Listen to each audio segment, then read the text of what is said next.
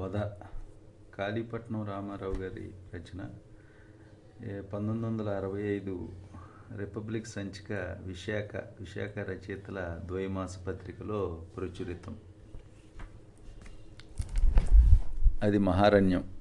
అందు కొన్ని మహావృక్షాలు వేడిని వెలుతురిని వెతుక్కుంటూ ఆకాశంలోకి చొచ్చుకుపోతాయి. వాటి వేర్లు పాతాళం వరకు వ్యాపించాయి. వాటి మానలు లావుగా చావదేరి శతాబ్దాలు సహస్రాబ్దాలుగా పెరుగుతున్నట్టున్నాయి. మరికొన్ని మహావృక్షాలు అడ్డంగా విస్తరిస్తున్నాయి. వాటి కొమ్మలు మూలాల జారిపడుతున్న వెలుగును దారిలోనే అందుకుని తాగుతున్నాయి. అందుకొన్నింటి శాఖలు కొమ్మలు వాటి ఓడల్ని దింపుకుంటూ మొదలను విడిచి మొదలు కూడా లేనట్టు చాలా దూరం వరకు వ్యాపించాయి. ఆకాశం మీది పొరనంతా శాఖోపశాఖలుగా అల్లుకుని ఎక్కడ చూసినా తాముగా ఉన్నాయి. ఈ రెండు రకాల వృక్షాల నీడను మిగిలిన చెట్లు పొదలు మొక్కలు తీగలు అల్లిబిల్లిగా అల్లుకుని వెలుతురు నీళ్ళు కోసరం. మూల మల్లా వేలు చేసుకుని మొదలల్లా కొమ్మలు చేసుకుని కొమ్మలల్లా ఆకులు చేసుకుని ఆకులల్లా హరితం చేసుకుని తనువెల్లా బతుకు చేసుకుని బతుకల్లా బ్రతుకు చేసుకుని సతమతమవుతుంటాయి. ఆ చెట్లలో కొన్ని కెంపులు పోస్తాయి కొన్ని మొక్కలు పచ్చని పసుపు రంగు పువ్వులు పోస్తాయి కొన్ని తెల్లని నిర్గంధ కుసుమాలు గుత్తులు గుత్తులుగా విరబోస్తాయి. మరి కొన్ని చిన్న చిన్న మొక్కలు తీగలు రకరకాల సువాసనలు ఇచ్చే రంగురంగుల పువ్వులు పోస్తాయి. వాటిలో కొన్ని అందమైనవి ఉంటాయి కొన్ని కుంటివి గుడ్డివి ఉంటాయి. కొన్ని పువ్వులు అందంగానే కాక ఆరోగ్యంగా కూడా ఉంటాయి. మొక్కలు తీగలు చెట్లు కాయలు కాస్తాయి. అవన్నీ ఆకుపచ్చగా ఉంటాయి. ఆ ఆకుపచ్చని కాయలు ముదిరి రంగు రంగుల పండ్లు అవుతాయి మహావృక్షాలు చాలా వరకు పువ్వులు పుయ్యవు. కొన్ని పూసినా అవి కాయలు కాయవు. కొన్ని కాసినా వాటి పళ్ళు ఆ వనాన్ని అంటిపెట్టుకుని ఉండే జీవరాశికి ఎందుకు పనికిరావు? అక్కడ తేనె కోసరం వెతుక్కునే ఈగల జుంకారం ఎడతెగని శృతిగా ఉంటుంది. పండ్లు లేత చెవుళ్ళు తిని కైపెక్కిన పక్షిజాతి కంఠాన్నెత్తి కమ్మకమ్మగా పాడుతూ ఉంటుంది. నరులను బోలిన వానర్లు పెక్కురుంటారు. ఆ అడవిలో లేళ్ళు దుప్పులు ఎనుములు మొదలైనవి మందల మందలుగా తిరుగుతాయి. వాటి పెద్ద పెద్ద కళ్ళు ఎప్పుడు ఎటు చూసినా బెదురు చూపులే చూస్తాయి. పులులు సింహాలు శివంగులు చిరుతలు కూడా అరణ్యంలో ఉంటాయి. అవి ఒంటిగానో జంటగానో తప్ప మందలుగా ఉండవు. ముసలితనం వల్ల గాయపడి దెబ్బతిని ఒంటరిగా వేటాడే శక్తి తగనంత లేని మృగాలు కొన్ని చిన్న చిన్న మందలుగా కనపడతాయి. అవి వేటాడేటప్పుడు కలిసికట్టుగా ఉంటాయి. తర్వాత వేట కోసం అవి తరచూ తమలో తాము భయంకరంగా కలహించుకుంటాయి. ఆ అడవిలో ఎలుగొడ్డు దుమ్మలగొండ్లు పందులు పందికొక్కులు చారల మృగాలు ఏనుగులు మొదలైనవి ఎన్నో ఉన్నాయి. మహావృక్షాలను ఆశ్రయించి వాటి కొమ్మల్లో జీవించే కొంగల్ని కోతుల్ని మింగుతూ కొండ చిరువులు బతుకుతాయి. వాటి మొదలున్న పొట్టల్లో త్రాచులు నాగులు ఆ చెట్ల తొర్రల్లోనూ కొమ్మల్లోనూ దొరికే పక్షుల గుడ్లు పిల్లలతోనూ వాటి కింద బొరియల్లో బతికే ఎలుకలు మొదలైన వాటితోనూ పొట్ట పోసుకుంటూ ఉంటాయి. వాటి చుట్టూ ఉండే పొదల్లో తుప్పల్లో నెరియల్లో పొట్టల్లో బొరియల్లో తేళ్ళు మంటగబ్బలు చలిచేమలు పురికొసలు బతుకుతుంటాయి. సామాన్యంగా నాగరికులు ఆ అడవి సమీపానికి కూడా పోవటానికి జంకుతారు. అందక్కడక్కడ ఉండే ఆటవికులు మెకాలు బెదిరినప్పుడు తప్ప మీది మీదికి రావంటారు. జడియకుండా జడిపించకుండా తమ దారిని పోయే వారిని మృగాలు ఏమీ చెయ్యవని వారు చెప్తారు. కొన్ని మున్యాశ్రమాలు ఆ అడవిలో అక్కడక్కడ కానవస్తాయి.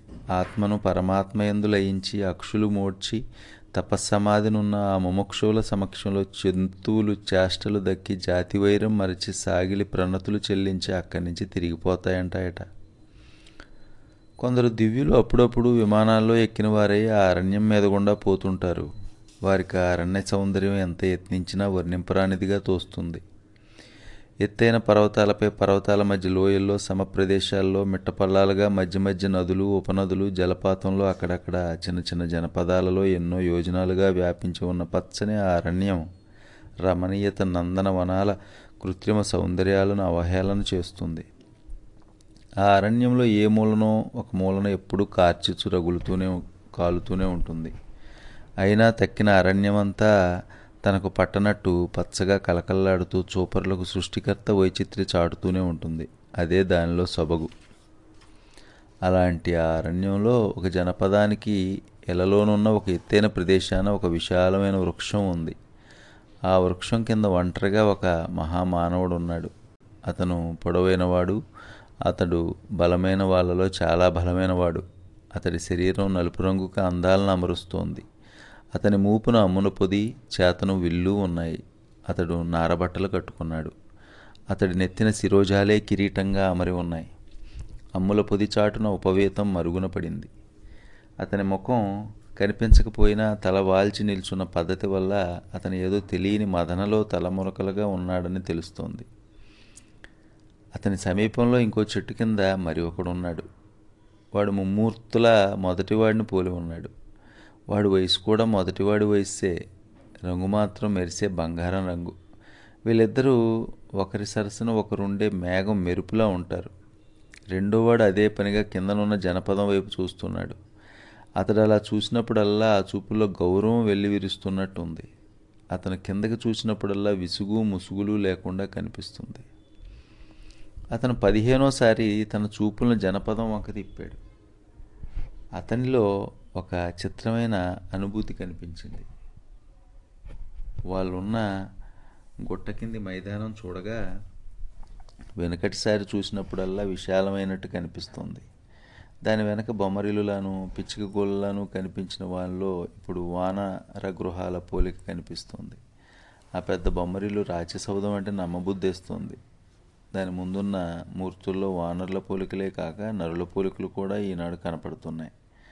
దాని ముందు దానికి ఎడంగా దాని వీధి మీది భాగంలో ఎక్కడో ఉన్న వాళ్ళని ఉద్దేశించి బొబ్బలు పెడుతున్న ఒంటివాని కంఠంలో దాటి అంతకంతకు హె హెచ్చుతున్నట్టుంది. అన్నీ బాగానే ఉన్నాయి. కానీ ఈసారి లో నుండి జవాబు రావడానికి వెనకటి కన్నా చాలా ఆలస్యం అవుతుంది. కారణం ఏమై ఉంటుందన్నది అతడు నిశ్చయించలేకపోతున్నాడు. ఏమైనా కావచ్చు. వాడు సంగతి పసిగట్టి భయపడి ఉండవచ్చు. అలసి దానివల్ల పుట్టిన విసుగుచే అరుచుకొని వాడే పోతాడు లెమ్మని ఊరుకొని ఉండొచ్చు. లేక తప్పతాగి దూషణ భూషణ తిరస్కారాలకు అతీతమైన స్థితిలో నిరామయమైన నిద్రలో ఉండవచ్చు. ఇంక ఈరోజు ఇంతే అనుకుంటుండగా ఆ చివర సంచలనం కనిపించింది. సౌదం ముందున్న జనం కలవరం పడి రెండుగా చీలి దారిస్తున్నారు. వారి నడుము నుండి వస్తున్నాడు వాడు మదించిపోయిన ఏనుగుల. అన్నా అన్నాడు రెండోవాడు. అన్న వినిపించుకోలేదు. అని తన ఉత్కంఠనికి సిగ్గిలినట్లు తర్వాత వాక్యాన్ని ఉపసంహరించుకున్నాడు తమ్ముడు. ఆవల ఒంటరివాడు కంఠం చించుకోవటం మాని వెనుదిరుక్కుండా వెనక్కు నడుస్తున్నాడు. పిలుపంది వచ్చిన ప్రతిధ్వంది సందడి లేని నడకలో ముందుకు వస్తున్నాడు. వెనక్కి నడిచేవాడి చేతిలో గద ఎత్తిపట్టి ఉంది. ముందుకు వచ్చేవాడి గద మూపున స్థిరంగా ఉంది.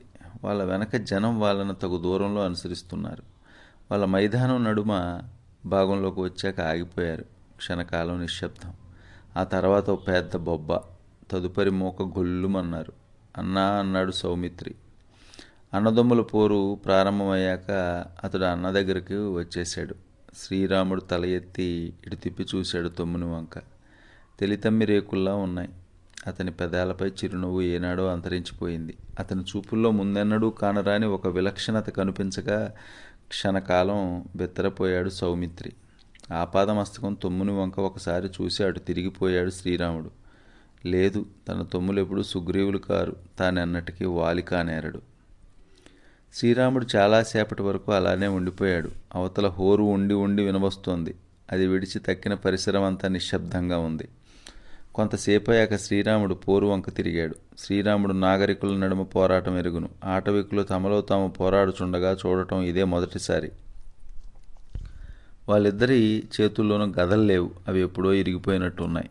వాళ్ళు లావుపాటి చెట్టు కొమ్మలతో అతి భయంకరంగా మోదుకుంటున్నారు. అది కూడా అయ్యాక వాళ్ళు బాహాబాహి కేశాకేశి ముష్టాముష్టి పోరాడుతున్నారు. నకాలు దంతాలు ఉపయోగించడం నిషిద్ధం కాదు. అతడు ఇంకా అన్నదమ్ములిద్దరూ పోరే తీరు కొత్తదే. కానీ ఏ పోరులోనైనా పోరాడే వాళ్ళలో గెలిచేవాడి తీరు ఎలా ఉంటుందో శ్రీరాముడికి తెలియంది కాదు. పోరులో వాలి ఆయాసపడ్డు. ఎదిరిన దెబ్బతీయటానికి ఉద్రేకపడ్డు. తన మీద పడే వేటులను అతి లాఘవంగా తప్పించుకుంటాడు. తాను వచ్చినా నవ్వనట్టే నవ్వుతుంటాడు. ఎదిరి మీది మీదికి వస్తే ఆవేశపడిపోడు. వెన వెనక్కు అడుగు వేయటానికి సిగ్గుపడిపోడు. అదను చూసుకుని ఎదిరిని చావమవుతాడు హడలగొట్టి వెనక్కు తరిమి అతడు మళ్ళా ఆవేశపడి మీదకు వచ్చే వరకు ఆగి ఉంటాడు. లాభం లేదు. సుగ్రీవుడు గెలిచే అవకాశం ఏమీ లేదు.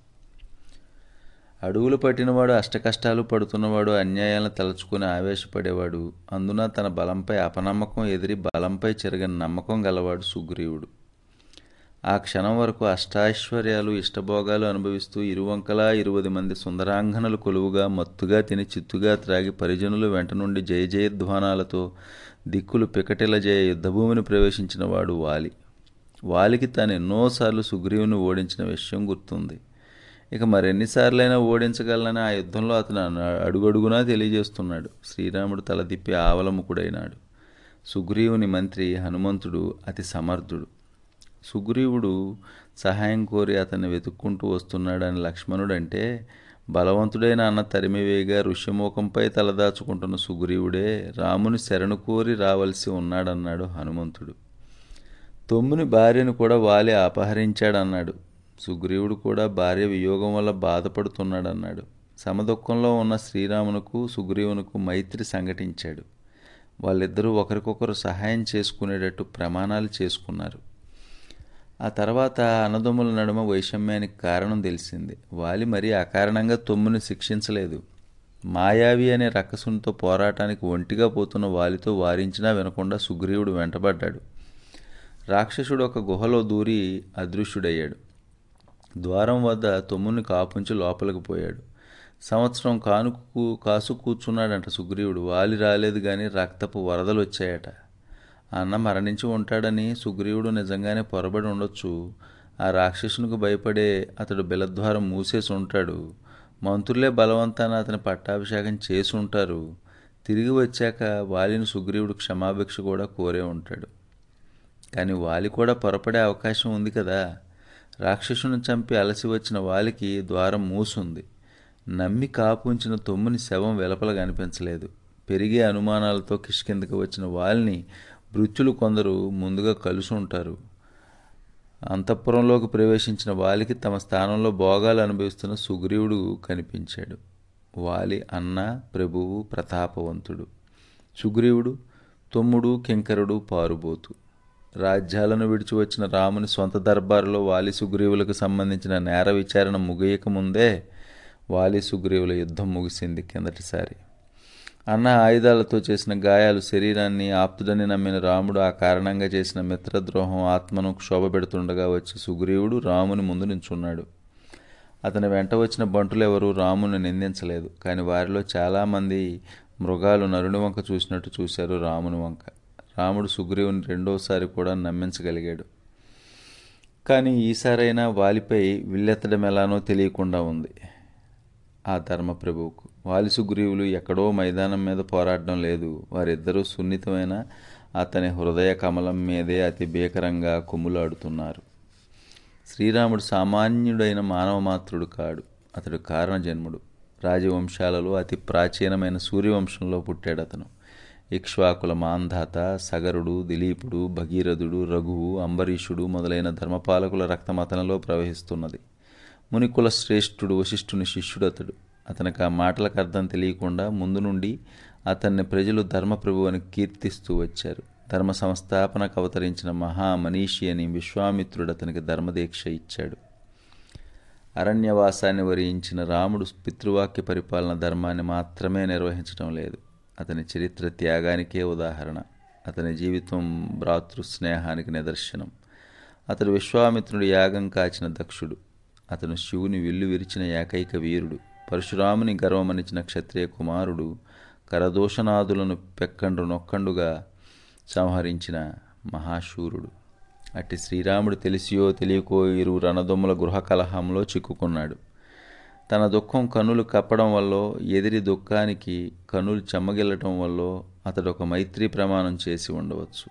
అయిన తనతో వైరం లేని వానిని అందున ఇంకొకనితో యుద్ధం చేస్తున్న వానిని అన్నింటినీ మించి వెనకపాటున ఎలా చంపటం? మోక గొల్లుమన్నది బయట. తమ్ముడు తుల్లిపడి రాముడు అటుకేసి చూశాడు. మోక మల్లా గొల్లుమంది. వాలి సుగ్రీవులు ఇంకా పోరాడుతూనే ఉన్నారు. దూరాన్ని నుండి చూస్తున్న రామునికి సుగ్రీవుని కదలికల్లో అలసట కనిపిస్తోంది. లక్ష్మణుడికి అతను ఇంకెంతోసేపు పోరాడలేడని తెలుస్తోంది. ప్రాణభయంతో సుగ్రీవుని శరీరం గజగజలాడుతున్నదని చుట్టూ నిలిచి చూస్తున్న వానరులంతా గుర్తించారు. ఎడం దొరికినప్పుడల్లా అతడు విహ్వలతతో దశ దిశలు చూస్తున్నాడు. వాలి సంధిస్తే చాలు. అతడు మళ్ళా పెకబలం చూపి పారిపోవటానికి సిద్ధంగా ఉన్నాడు. అతడి శరీరం ముచ్చెమటలు పోసేస్తోంది. శరీరంలో ప్రతి అంగుళం వాలి చేసిన గాయాలతో ఎర్రనే ఉంది. వాడు ఉండి ఉండి తన వానర ముఖం నుంచి స్రవించే రక్తదారులను తన వానర హస్తాలతో తుడుచుకుంటున్నాడు.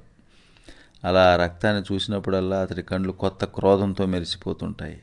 నాభి కట్టడుగు నుంచి వెలువడే గర్జనలు నాపుకోవటంలో ఆ వానరుడు తన వదనాన్ని మరీ వికృతం చేసుకుంటున్నాడు. లోన గార్ గార్నిల్లి గార్నిల్లిన గర్జారావం ఒక్కొక్కప్పుడు అతని ఆటంకాలను దాటుకుని ఒక్క ఉదుటున మారుమోగుతుంటుంది. అట్టి సమయాల్లో ఆ గర్జనలతో పాటు అతడు కూడా ముందుకురుకుతుంటాడు వాలి అట్టి అదనులతోటే మర్మాంతకమైన దంబోలి వంటి ఒక ఘాతంతో సుగ్రీవుని నేల కూలుస్తూ ఉంటాడు. వాలి సుగ్రీవుల పోరులో ఒక చిత్రాన్ని గమనించాడు శ్రీరాముడు.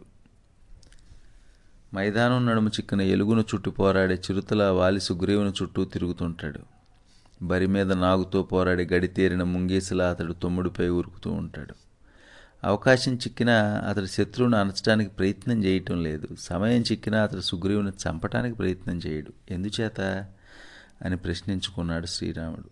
అన్న క్షమించలేని మహా ద్రోహమేమీ చేయలేదు సుగ్రీవుడు.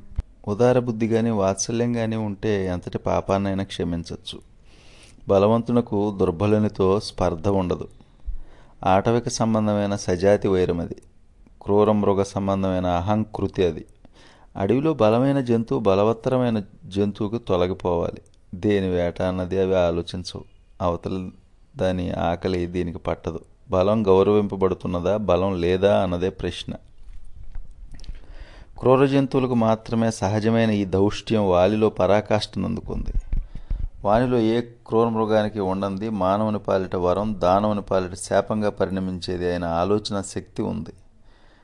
దాన్ని ఉపయోగించి అతడు బలవంతమైన ఏ క్రూర మృగం దుర్బలమైన ఏ ఇతర మృగాన్ని హింసించలేని విధంగా సుగ్రీవుని హింసిస్తున్నట్టు కనిపించడు. జంతువుకైనా నరునికైనా అన్నింటిలోకి అత్యంత సున్నితమైంది దెబ్బ నోరవలేనిది ఆయన పట్టేదో వాడెరుగును. అందుచేత రుమను వాడు అంతఃపురంలో పట్టి ఉంచాడు.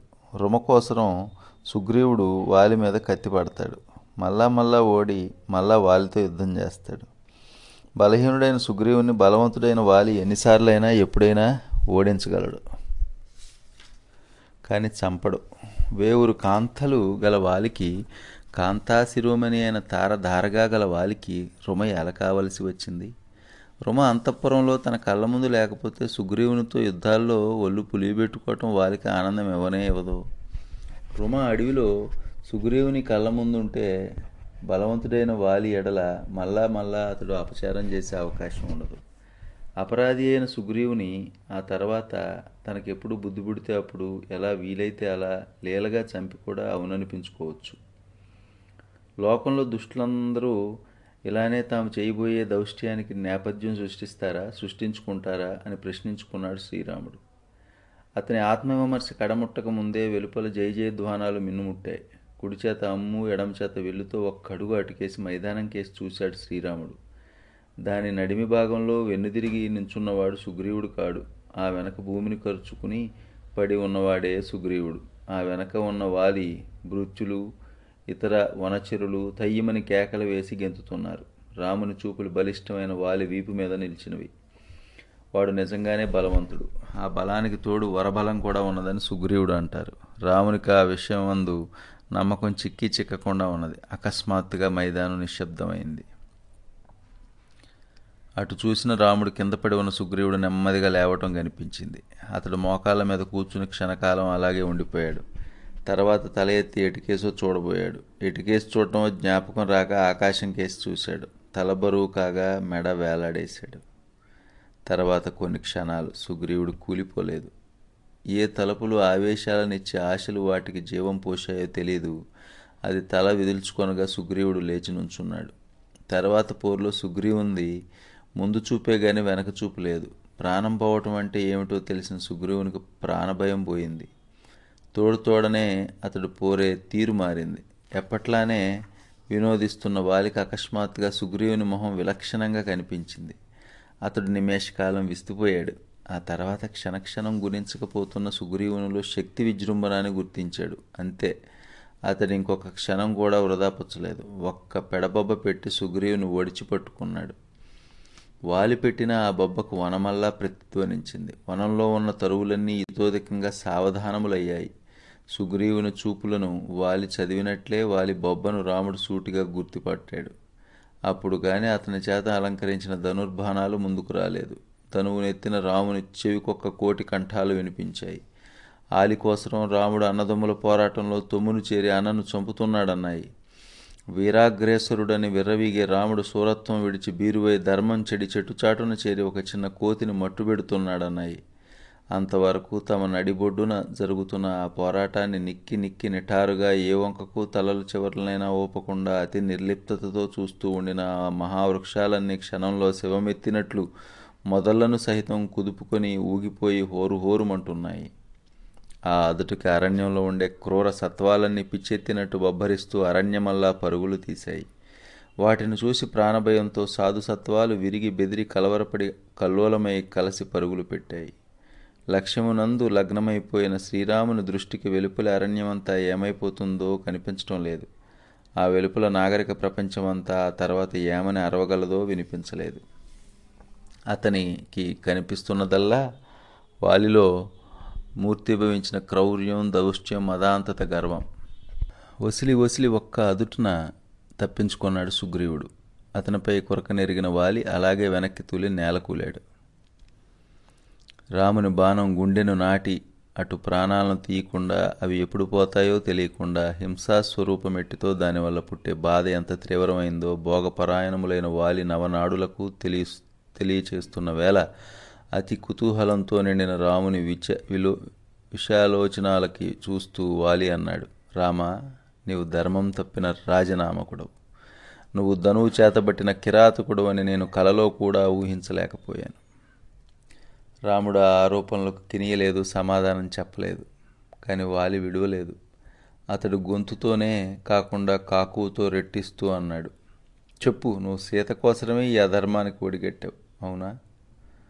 ఈసారి రాముడు మౌనం వహించలేదు. ఓయి నీకు ధార్మికుల స్వభావం తెలియదు.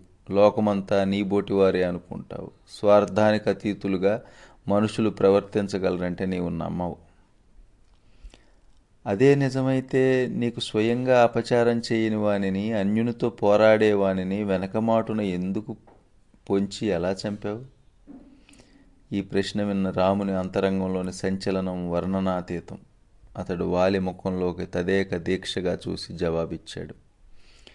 ఓయి ఇంతవరకు నీ దుష్టత్వాన్ని నీ చర్యలనే సాక్షులుగా తీసుకుని గ్రహించాను. ఇప్పుడు నీవు చేసిన ఈ ప్రశ్న నా సందేహాలను తీర్చివేసింది. నిజంగానే నీవు దుష్టుడవు. సుగ్రీవునికైనా నువ్వు అపకారం చేయలేదు అతన్ని హింస పెట్టావు. అపకారం చేసిన వాళ్ళని తప్పు చేసిన వారిని వీలు వెంబడి సృష్టిస్తారు దుష్టులను తక్షణం వధిస్తారు. నా విషయంలో కూడా నువ్వు నీ స్వభావానికి అనుగుణంగానే ఆలోచించావు. నీ బలం నువ్వు గుర్తుంచుకుంటేనే నా బలహీనత ఎక్కడో గ్రహించావు. ఎదరబడి పోరాడడానికి వరబలం వల్ల నీ అజేయుడవు.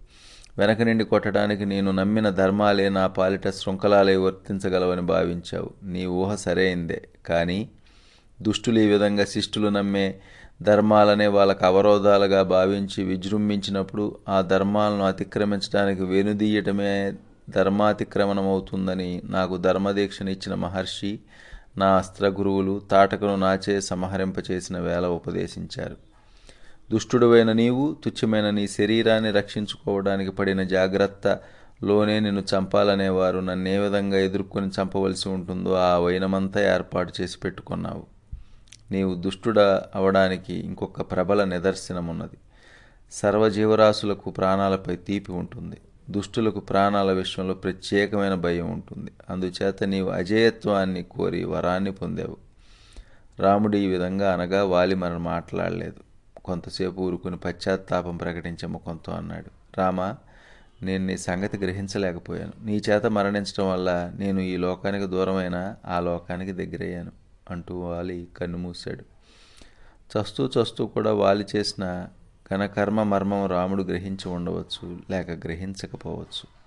కానీ వాలిని ఈనాటికి చిరంజీవిని చేసింది ఆ చివర అతడు చేసిన ఆ పశ్చాత్తాప ప్రకటనే.